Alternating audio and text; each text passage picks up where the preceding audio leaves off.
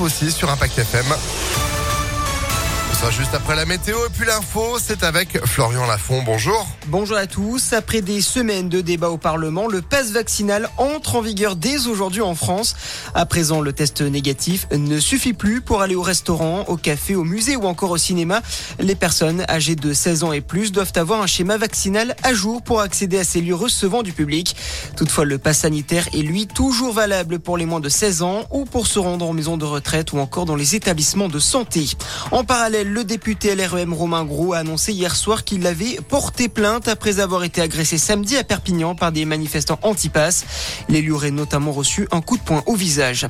Se dirige-t-on vers la fin de la pandémie de coronavirus en Europe? En tout cas, l'OMS estime cette hypothèse plausible en raison des spécificités du variant Omicron.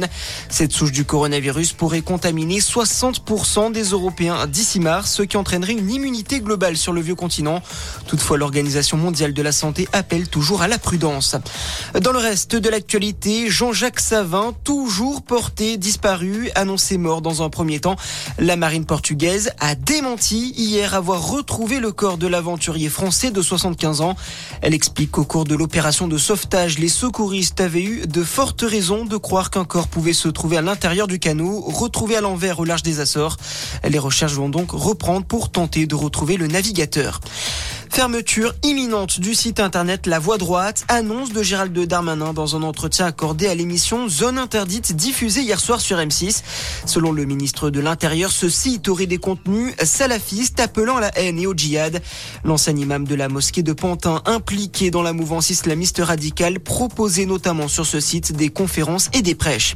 Et puis en foot, Paris, sans trembler hier soir, le PSG s'est imposé 4 à 0 face à Reims en clôture de la 22e journée de Ligue 1. Les Parisiens restent promis avec 11 points d'avance sur Nice, euh, deuxième. Voilà pour l'actualité. Très bonne matinée à tous. À notre écoute. Merci beaucoup.